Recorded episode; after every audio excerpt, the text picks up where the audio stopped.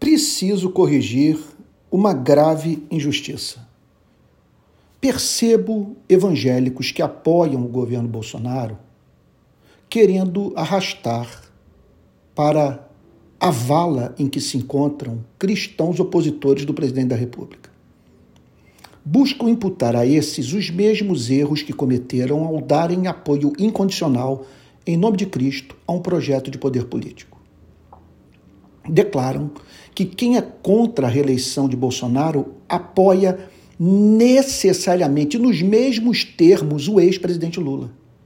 Afirmo, sem medo de estar errado, que estamos perante candidatos que mantêm diferentes tipos de relação com a igreja.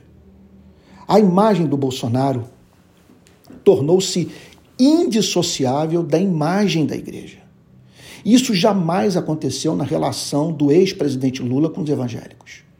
Associaram Cristo a um político profissional e seu ideário, em grande parte, anticristão. O que o PT e o candidato petista fizeram ou deixaram de fazer não está associado à igreja, ao evangelho e ao nome de Cristo pedem dos cristãos opositores do Bolsonaro uma espécie de relação com o ex-presidente Lula que só faria sentido se esse fosse visto pelo mundo como candidato da igreja. Temos o dever moral e teológico de desvincular a imagem do Bolsonaro da imagem de Jesus.